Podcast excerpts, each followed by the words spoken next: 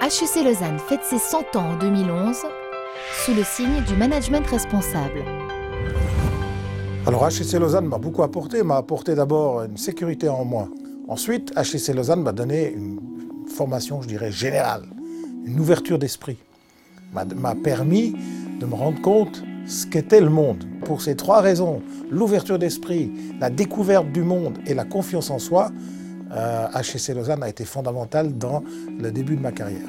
Alors si HEC Lausanne enseigne d'abord le, management responsable, est axé là-dessus, je trouve que c'est très important parce que c'est exactement ce que nous faisons. Et qu'est-ce que c'est le management responsable? C'est le partage. On doit partager ses expériences, on doit partager ses connaissances, on doit partager son savoir-faire, on doit partager ses succès, on doit partager ses échecs aussi. Deux, c'est le respect, le respect des hommes, le respect des gens qui travaillent, le respect des fournisseurs, le respect des clients et finalement le respect de soi. Et puis trois, c'est la faculté de pardonner. Pardonner quoi? Pardonner les erreurs, parce que les erreurs permettent d'avancer.